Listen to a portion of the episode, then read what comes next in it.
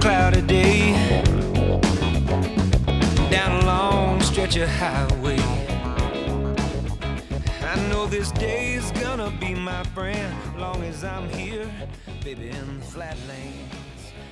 Welcome to the Only One Shot Golf Podcast. I'm Jim Gallagher. Special thanks to Steve Azar for allowing us to use his music. And you can uh, find Steve at steveazar.com.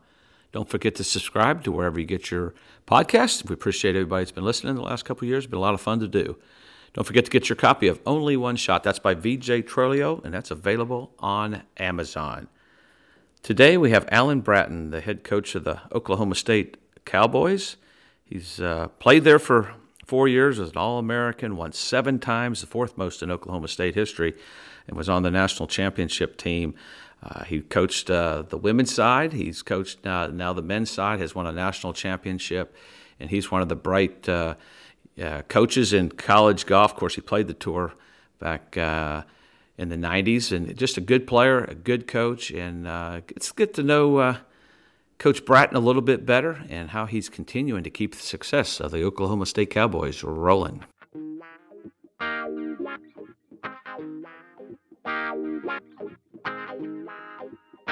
Here we go.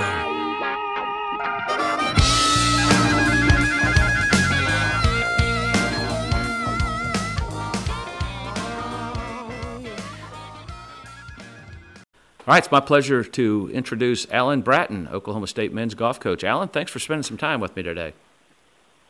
Yeah, thanks, Jim. It's a pleasure to come on. Well, we've known each other back in our tour days, but uh, I always kind of like to get to know our guests or have our guests get uh, our audience to kind of get to know them better. Who got you started, and who was your big influence early on in your just your playing days? Yeah, you know, nobody in my family played any golf, and it's it's kind of interesting, or I think it is at least Yeah. the way I got started. My my dad had a set of clubs, but uh, no one in my family played. But my brother and I went out in the backyard to smack the ball around, and he's five years older than me, and and uh, he he was I was behind him. He told me to back up a little bit. I didn't listen, like a typical little brother. I moved right back up as he started to swing, and I took a club right in the left forehead. Wow. I've still got a pretty good dent in my head from then. Went to the hospital, concussion, stitches, all kinds of stuff. So that was my first introduction to golf when I was five. I didn't hit another shot until I was 11, and uh, I had stayed home with some family friends. My parents had gone on vacation, and they took me out to play golf, and I, and I got hooked right away. So I taught myself how to play. I read uh, Golf Digest and just kind of watched on TV and learned as much as I could. I was a pretty good athlete with good hand-eye coordination, so I picked it up pretty quick. And then we were lucky uh, in College Station, where I grew up. Uh, there was a man named Mike Higgins who had played the tour years ago. He had played college golf for Texas A&M for a man named Henry Ransom, who was a, a very good player about Ben Hogan's age.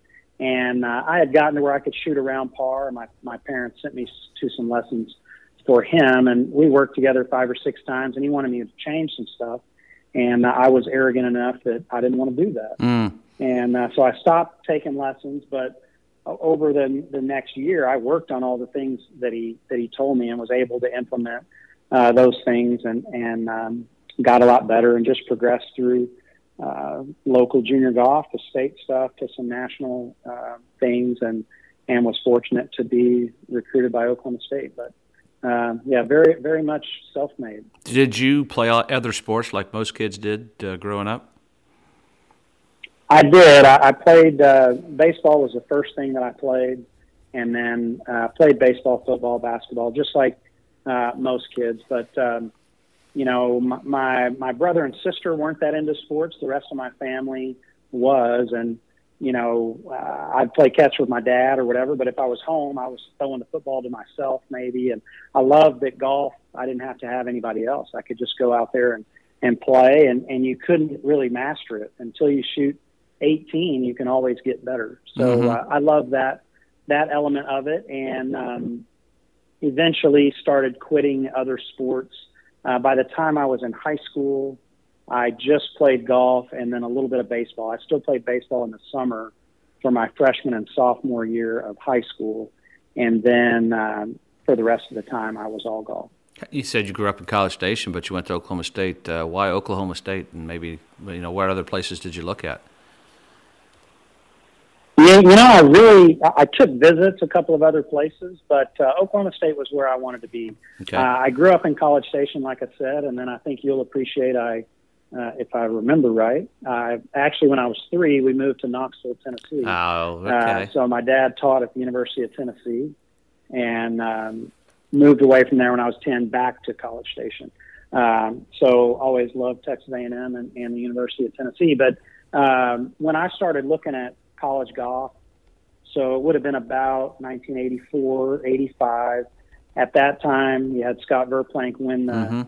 the U.S. Amateur in '84. Then he won the Western Open as an amateur in '85. And then you had Bob Tway dominating the tour in 1986. And as I looked around, whether it was Golf World magazine or uh, Golf Week or Golf Digest, that was kind of the my news for college golf. Um, all the best players were going to Oklahoma State, so I had that as a as a dream. I guess I didn't know if I would ever get good enough, but I felt like they must be doing something right up there. Uh, so that's where I wanted to go, and I practiced some with the guys at Texas A&M, and the coach at Texas A&M. He didn't know it, but he provided me a lot of motivation. It was maybe my sophomore year. I was I was still not ranked or anything, but I was a good local player, and they used to run me off their practice area. They had a little practice area, a little green, and a place to hit balls at the university golf course, and they used to chase me off of there. And um, the the A and M coach was talking to my high school coach, and basically kind of asked him, you know, why does Alan not pay any attention to, you know, A and M golf or whatever? And he said, well, he wants to go to Oklahoma State. And uh, the coach told my high school coach, he said, well, he'll never be good enough to go there. Uh oh. And um, my high school coach passed that on to me, and I had no idea if I would either. Yeah. But uh, I was sure set out to prove that guy wrong, and I think I did. Yeah, you sure did. That's an awesome story because there's always something that motivates somebody uh, or, or some kid along the way that says, "Hey, I'm going to prove you wrong, and I'm going to be able to do that." And that's that's I didn't know that. And of course, you went to Knoxville. You loved orange. It made it easy to go to Oklahoma State. Just a little different shade of orange. You know, you just kind of fell, That's right. fell in love with the orange. But uh, Coach Holder always has done a great job. The history at Oklahoma State. But what were those first year or two like for you? And as you said, because you've won seven times, you were on national ch- championship team there. What were those first few years like? Uh, now your dreams come true, uh, and you're at Oklahoma State. Yeah, you know, I my senior year in high school, I was lucky that Oklahoma State got to. They played two tournaments that weren't too far away. They played one at uh, the TPC of the Woodlands, Mm-hmm. big college tournament there, which that was a golf course that I love. That's where I first saw the the pros play. I used to go to the Houston Open every year. Duke Butler was a good friend of the Yep. family. He he was from College Station and always looked out for me because there hadn't been a, a good player come out of there in a long time. And um, so I got to go see our guys play there, and then they played in Austin. So I went and watched, and I thought, oh my, what have I gotten myself into? Just watching them, I thought they were significantly better than me. And and then when I arrived at Oklahoma State, I was really fortunate. Uh, the other freshman that year was a guy named Chris Tidland, Mm-hmm. and um, he had walked on at Oklahoma State, and he was friends with Bob May, who was a senior on the team. And uh, Chris and I struck up a friendship. We had a lot of things in common. Really, not a lot of other hobbies. Just golf was all we did, and and um, we actually redshirted that year. And uh, I got another eye opener. The first qualifying we played, we had 12 guys on the team, and uh, we played Stillwater Country Club, and we played. I played with Brian Montgomery and Kevin Wentworth. And at that time, Kevin Wentworth was a two-time first-team All-American, Mm-hmm. and Brian Montgomery had played in the Masters twice and had won the U.S. Junior and won the PGA Junior. And but uh, Brian wasn't making the lineup, and then Kevin was our best player. And that day, Kevin hit it all over the lot and shot 70, and Brian looked like the best player in the world, shot 65. And I thought I played good, and I shot 73, and Chris Tidland shot 80, and we were maybe 10th and 12th that on that day's list. And again, I thought, what have I gotten myself into? I'm not near good enough. But uh, put in a lot of work, and uh, he and I were determined to be the hardest working guys on the team, be at the course last. And, and we had a wonderful team that year. Um, the year that I had gone to watch guys, my senior year in high school, we had the best team in the country. That was 1990, mm-hmm. and we didn't win. Arizona State won. And in our first meeting as a freshman, Coach Holder told us we were going to win the national championship, that we had the best team. And I thought, well, he must say that every year but I never heard him say it again for the really the, in my five years. He only said it that one time, and he was right. And um, I was really blessed that Bob May was um, ineligible that fall. So Chris Tidland and I practiced with Bob May every single day while the team was gone. And and uh, like I say, I redshirted that year, and and I would still go back and say that was my favorite year of college golf because I laid the foundation for what I was able to do o- over the next four years. And, and I didn't really realize how much better I had gotten until I went home and played the golf course that I had grown up playing on. And, and you know, you play against people that you're familiar with. And I realized how much better I've got. So I would still fall back and say that was my favorite year. We did win the national championship that year when I redshirted, and uh, that laid the foundation. I, I feel like I became a good player uh, that year, and I didn't play a single tournament. Yeah, I was going to ask you what are you telling yourself at that moment, but you pretty much did. So I'm going to prove that I can do that, and that's that's the thing when you go to a school like Oklahoma State with so much history, so many great players. You just you got to step it up. You got to work harder than the next guy, and and of course you're coaching now and all, but uh, I always ask, you know, and you, it's probably a little early to ask it, but you know, what separates that elite player from maybe the rest? I mean, you've you've played it, you've played the PGA Tour, you've coached these top players. What separates that elite player from the rest?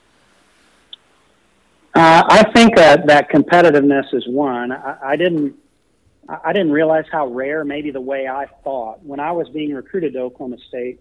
Uh, I had other coaches tell me, "Well, you don't want to go there because you'll have to redshirt." and and I took that as well. The coach must think I'm eventually going to play, mm-hmm. or why would he recruit me? And if I can just be their fifth man, I must be better than your guys. If you're telling me I'm a play right away, so. Uh, but I've I've learned that, that that kind of thinking. I just wanted to be good. Mm-hmm. I didn't care if it was the first year, second year.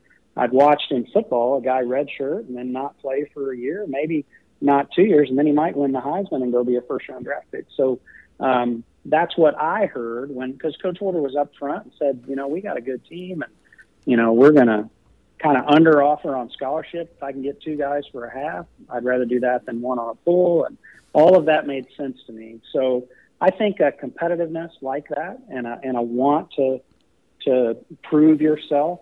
I don't think there's anything more competitive you could ever want to do than play the PGA Tour. I don't know that there's any professions in the world that you can be number 126 in the world and lose your job. Mm. Um, and that's how it was when you and I mm-hmm. um, played the PGA Tour. And, and that, that's one thing. You were a tour player. I played the PGA Tour. I make that uh, distinction with my players because I just I just had an opportunity. I played one year on the PGA Tour, six years as a pro, but only one year. So I say I played the PGA Tour. I wasn't a tour player. I didn't have a career out there, but um, so elite players, I think that competitiveness is one. I think you got to love the game. Um, it's a lonely world. Um, you know, you've got to love going out there every single day.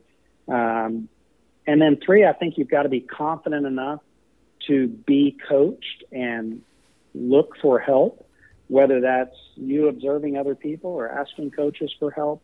And uh, that's another one that you would think would be innate in people, but um, it seems to me our best players are usually, it takes a confidence um, to want to know the truth or want to know how to get better, uh, which is also rare. Um, so I think that's three things that competitiveness, confidence, and a love of the game. That that's three things that I think um, separate our best players from the others. Is that something Coach Holder kind of brought out in you and, and the rest of his players? What did you learn from Coach Holder, not only as a player, but now that you're coaching? I always tell people what I learned from him was uh, what excellence was all about. Um, I had an example of excellence in front of me every single day, and I actually thought I knew what good was Mm-hmm. before I got to OSU. I was around a great university that I thought was pretty good at athletics. The football team was pretty good there when Jackie Sherrill came in, and um, but I learned uh, from looking at the athletic program at Oklahoma State what our baseball team was doing at that time, the wrestling program, um, the basketball team. Eddie Sutton was coaching us, and we we got really good while I was there. And then Coach Holder uh, just set a standard every single day of what was acceptable and what was not. He didn't pass out praise readily, um, and that was intentional. He talked about his upbringing, how his parents, uh, he was an only child, he could do no wrong.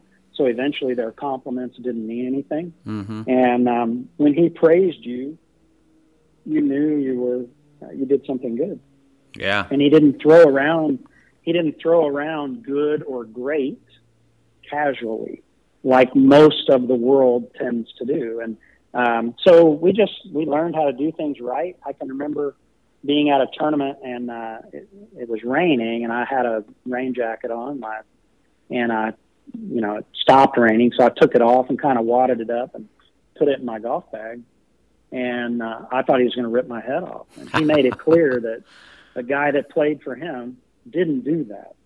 And he showed me how to fold up that rain suit, roll it up, make sure that thing didn't come out wrinkled the next time it was time for me to to to put that on. And and uh, I mean, he just again, I wasn't a guy that needed a pat on the back. My dad was very much the same way. Um, you know, he told me what I needed to do to get better, and um, you know, praised me when it was warranted. So uh, that's what Coach Holder was for me. Was an example of excellence every single day um, in everything that we did, and he did the same stuff.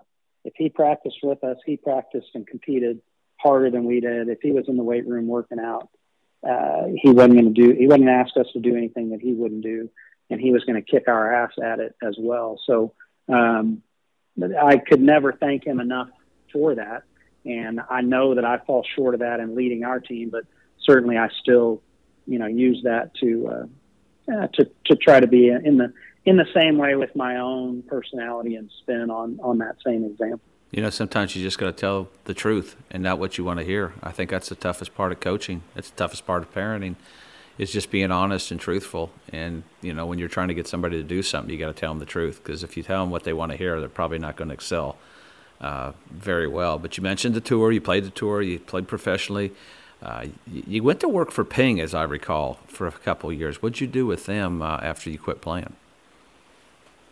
Yeah, so um, when, when I, I played the PGA Tour in 1999, and I started out that year probably with the right mindset. Mm-hmm. I wasn't arrogant enough to think I was going to go out there and take the tour by storm, but uh, I did feel prepared. I had played around the world, and and I can lean on you as as a reason, part of the reason why I quit. I can remember you hitting a some kind of high cut three iron off the the fourth hole at Colonial, and I'm like, I can't hit that shot.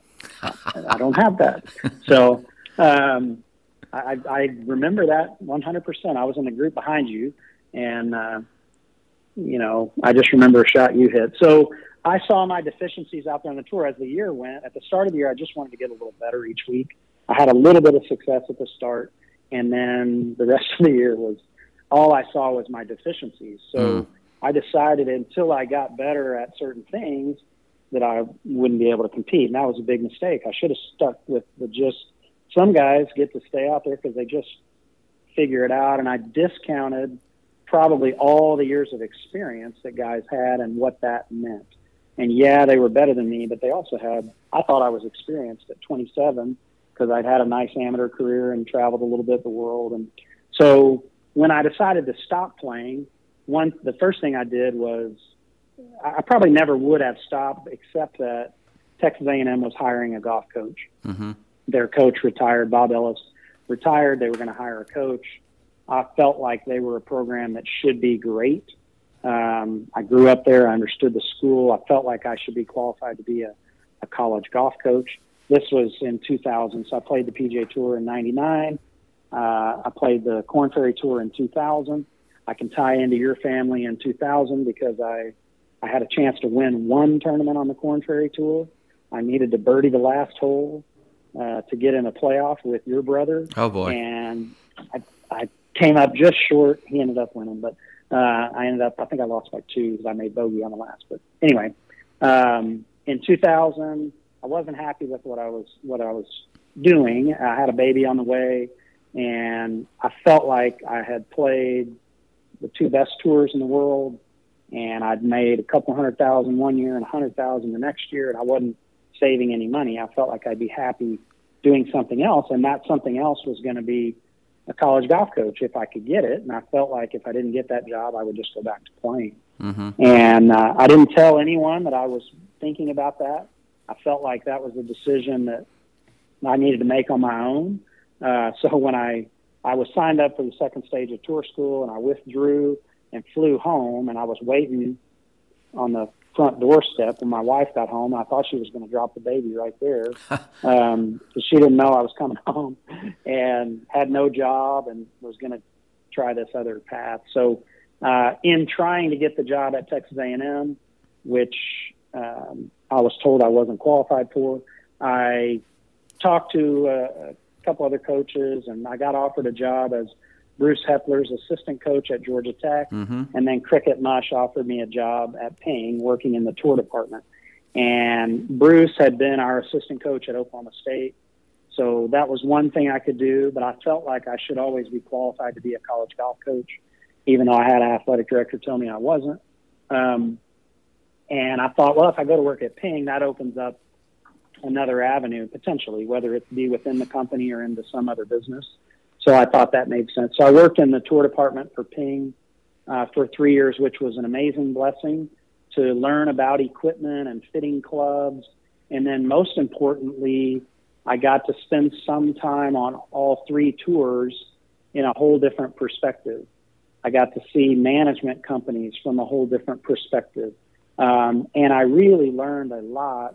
Uh, my job was to cover the college teams.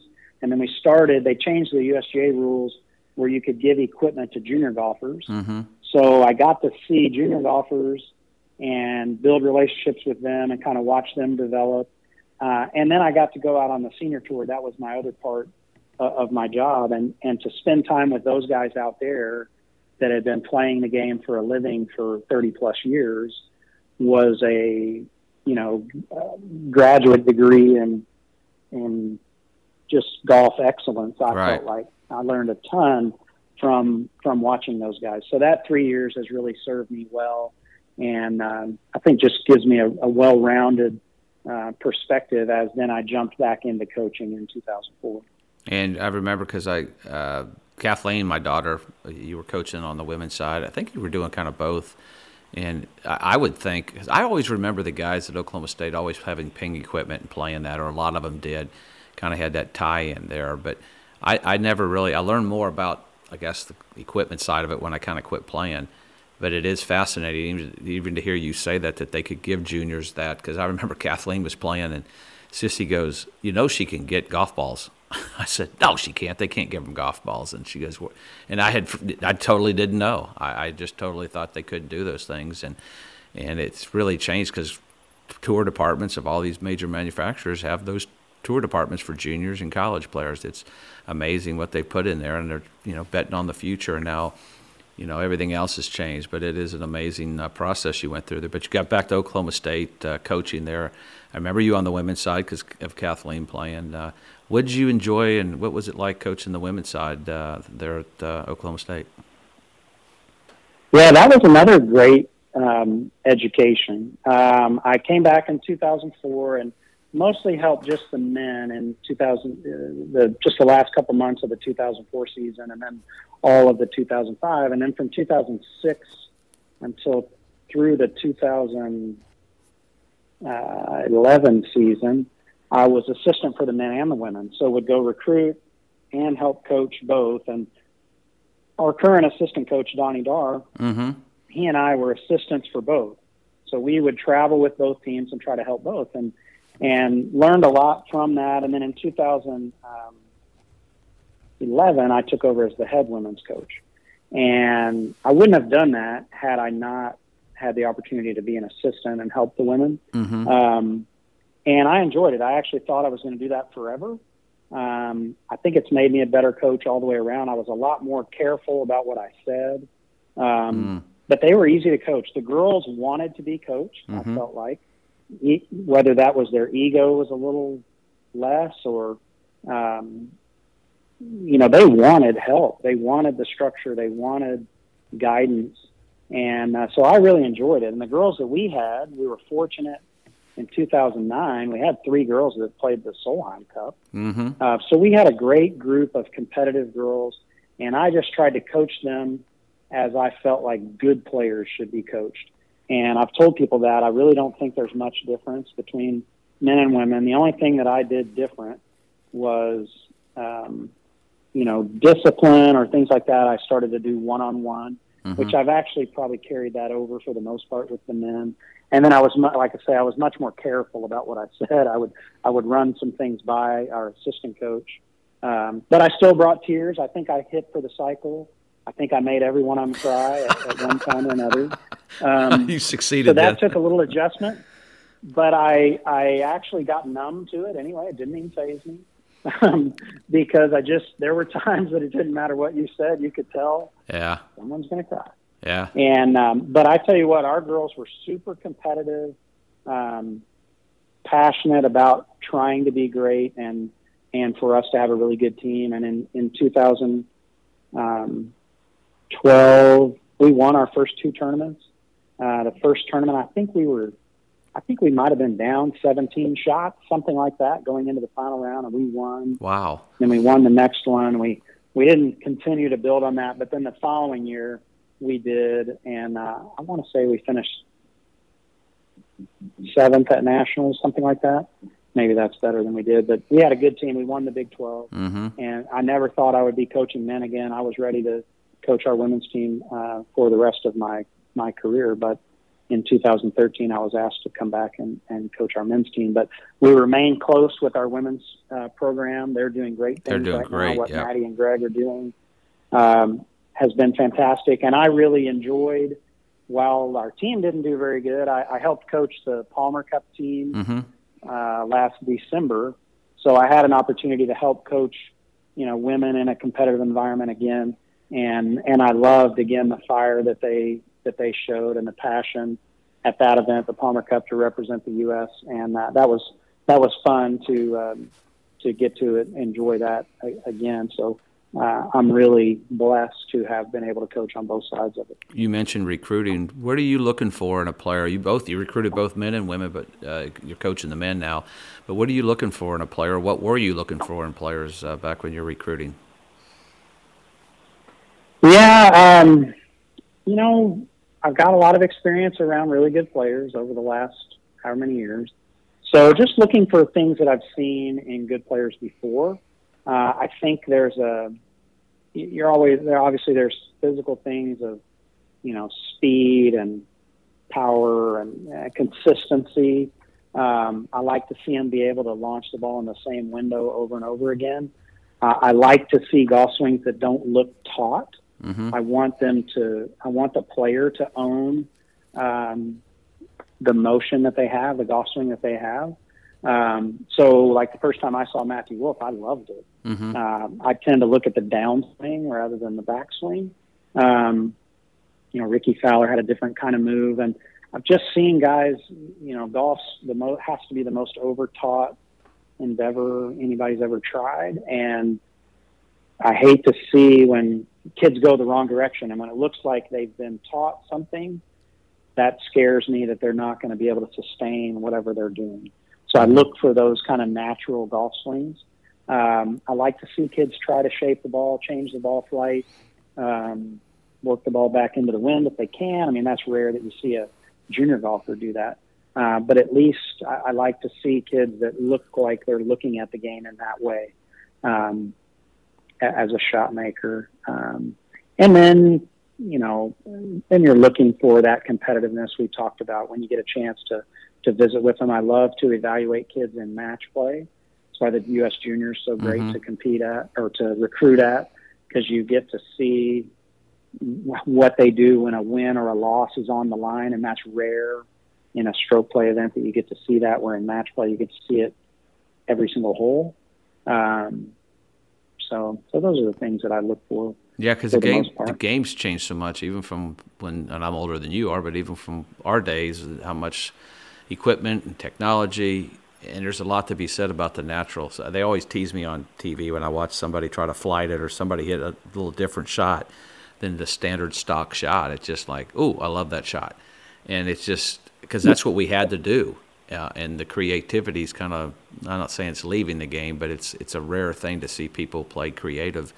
Uh, and, and, you know, you talked about Matt Wolff, and and it, it, he owned it. It was his technique, and why would you change something? Jim Furyk's dad, I remember him saying, you know, look at his golf swing. You need to change it. Well, Jim Furyk's had a Hall of Fame career, so if it's their own and they can handle it under pressure, that's that's the big key. And I agree. There's so many. I watch kids today, and I don't know about your team. I'm sure because everybody has these great practice facilities, but they don't spend enough time playing. They just spend time on the range, and, and just seems like they're just hitting balls. And uh, what's a typical practice day for y'all uh, when you're out there? I know things change with qualifying, but what's a typical day for Oklahoma State men's team? Yeah, our, guy, our guys actually do play quite a bit. Um, I still butt heads with Coach Holder. He, mm-hmm. for a lot of years, we didn't ride golf carts here, and Karsten Creek is a big, big facility. And in 2018, we decided, you know, we're playing the national championship at our golf course. We should probably make it as convenient as we can for mm-hmm. our guys to get around there and, and go. So uh, we encourage our guys to spend time out on the golf course. Um, most of our organized activities are on the golf course. Um, we like to do individual practices as well.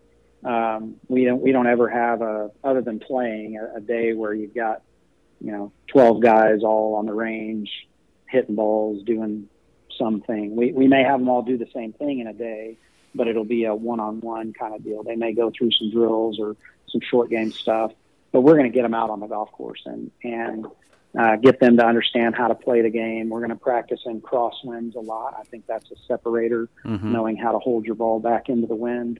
Um, and we do play a lot. Our guys will zip around here. We get no play at Karsten Creek. We own the golf course, so very limited access um, from other people. We pretty much have it to ourselves, and we'll have guys play 36 holes a day. Wow, I would have loved that. I could have done that all day long. Not that I despise a driving range, but I just don't. I just got more out of playing because uh, I could I could use my mind to hit those shots. Not that you don't need to practice, but I would have loved that. But you, you mentioned earlier workouts, and my wife Sissy said, "Did you guys work out?" And I said, "No, unless we did it on our own." But man, that has changed. And how did you? You know, you, you've got to have guys, and you're seeing it more and more on the golf side of, of the speed. Everybody's trying to get speed and be specific to golf. Uh, y'all work out a ton as well. How important has that uh, been to the uh, continuing the tradition at Oklahoma State and keeping those players uh, picking up their speed and becoming better players and, and uh, staying in shape?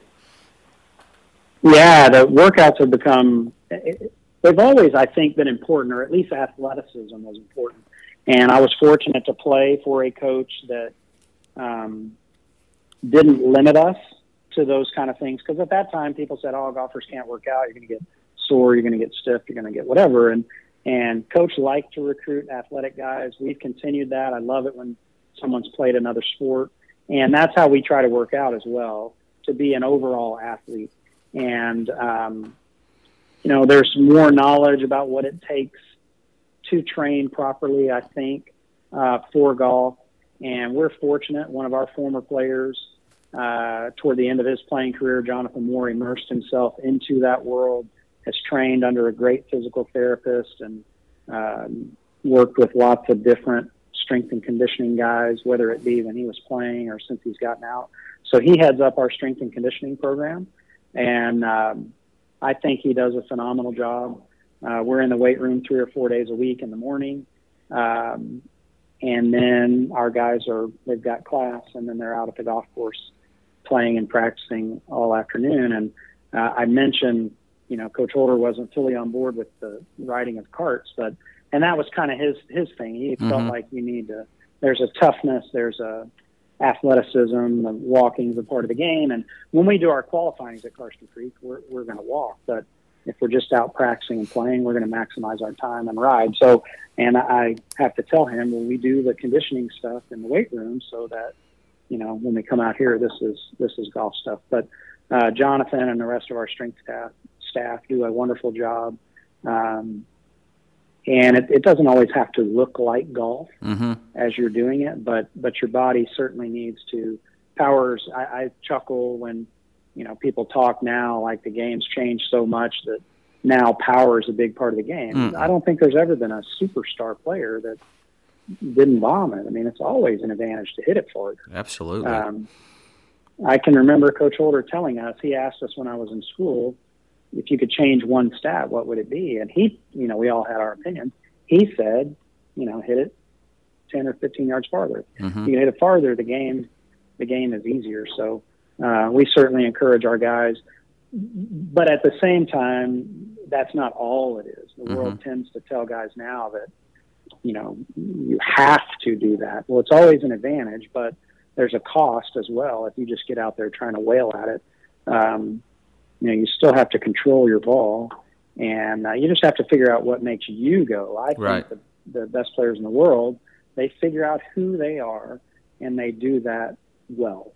And if you can do that, then you've got a chance to uh, play for a living for a long time. Absolutely. I, I looked at the Big 12. Of course, you see it every year, and how competitive it is with five, six teams that just beating each other's brains out each each and every week. You all play against each other, and the expectations at Oklahoma State. How do you deal with those expectations to continue the tradition and the consistency that y'all have? Yeah, they asked me that when I first took over the job. Like, you know, how do you deal with that? And that's all I know really in college golf. Um, I, I was a product of that and benefited from those expectations as a player. And that's part of our recruiting. You know, we have to find guys that can deal with that. Um, we've had a program for 74 years, I believe. So there's been 73 national championships in that time. And we finished in the top five 56 times Wow. out of 73. Um, so there's not a lot that can be done around here other than the bad stuff. But I don't know why you would want anything else. Why not have high expectations and high dreams for yourself? Um, with all of that, we've got amazing support, whether that's from our alumni that have played the tour or are playing the tour now, wanting to help, wanting to come back and support, um, or our you know regular alumni that care about what we're a part of and want to help us financially that give us advantages like having a facility like Karsten Creek um, or being able to travel privately or, or whatever it might be. Our support is unprecedented um, in that way. And so the resources we have, the human resources we have, are the best thing that, that we have going, whether that's putting together a group of 12 driven, really competitive guys. That's the best resource I can provide to a, a junior golfer if they want to play the tour is great players around you to push you. And then from there, you've got coaches that you can lean on for advice. Or if our voice isn't getting it done, we can call up Rickie Fowler or Viktor Hovland Mhm. or uh, Bob Tway or Scott Verplank or uh, Taylor Gooch, any number of guys uh, that would love to to help our guys and be a sounding board for them of how you do these things that they want to do. We've got some wallpaper up in the clubhouse at Karsten Creek to honor the great achievements of our teams and, and really good players from the past. And, and we hope that our guys don't just walk past that and see it as a decoration. We hope that it's motivation and allows them to, if it's a day they don't want to work, to get out there and work or to, to feel like they can do those same things. And I was really proud of our team in 2018 and 19. We had to redo every single wall in the building. We had guys be national players of the year. Mm-hmm. We had uh, guys win the individual conference championship, the team conference championship, the NCAA individual, the NCAA team. We had first, second, and third team All Americans. We had a guy win the U.S. Amateur, and uh, we even got we have a wall where we honor our tour winners. And uh, Matt Wolff and Viktor Hovland both won. So that team, you know, delivering that same message to them as freshmen and and daily, they did those things. and that's great inspiration for our young guys now to believe they can do the same thing and to see Viktor and Matt um, and Austin Eckroat out there starting to cut his teeth on the tour. They can see, well, gosh, it doesn't have to be that far away. Kris Ventura is another one. Mm-hmm. Um, you know, they can see that, wow, I have this dream and it doesn't have to be that far away, but I've got to go earn it every single day. You mentioned that national championship uh, team at Karsten Creek. What was it like winning at home in front of all your fans and supporters? That was incredible. I think that's the ultimate. I don't think I could ever top that in a coaching career. To be able to deliver that to our fans and all the people that I mentioned that care about what we do, and to do it in front of my family and friends that don't normally get to come. Um, I think that's the, the pinnacle. Um, you know, Coach Holder asked me, I think the day after, he said, Well, you were able to win one as a player, and then your team won one while you're coaching you know, which one's better. And I told him two days after the fact that I thought player was better. Mm. You know, having the club in your hand, having mm-hmm. that that control. But after letting it sink in for a few weeks, months, I would change that and say, especially, I don't know that I would say winning as a coach, but winning here in front of our fans. We had hosted the championship in 1973 here, which was Labron Harris's last year as the coach, and we finished second. We had hosted in 2003, and we finished second. We hosted in 2011, and we lost in the semifinals. So I guess that's the third place finish. To finally be able to deliver for family and friends and all of uh, Cowboy Nation is uh, I, don't think I would be, ever be able to top that. No, that had to be pretty cool. I remember watching it and just the sea of orange following y'all in there and just knowing all the hard work those kids have put in. But one last question because I know you're busy. I always ask the coaches, how would you like and want your team to describe you as a coach? Um, I hope that they they feel like I love them mm-hmm. and would do anything to help them get where they want to go, whether that's on the golf course or off.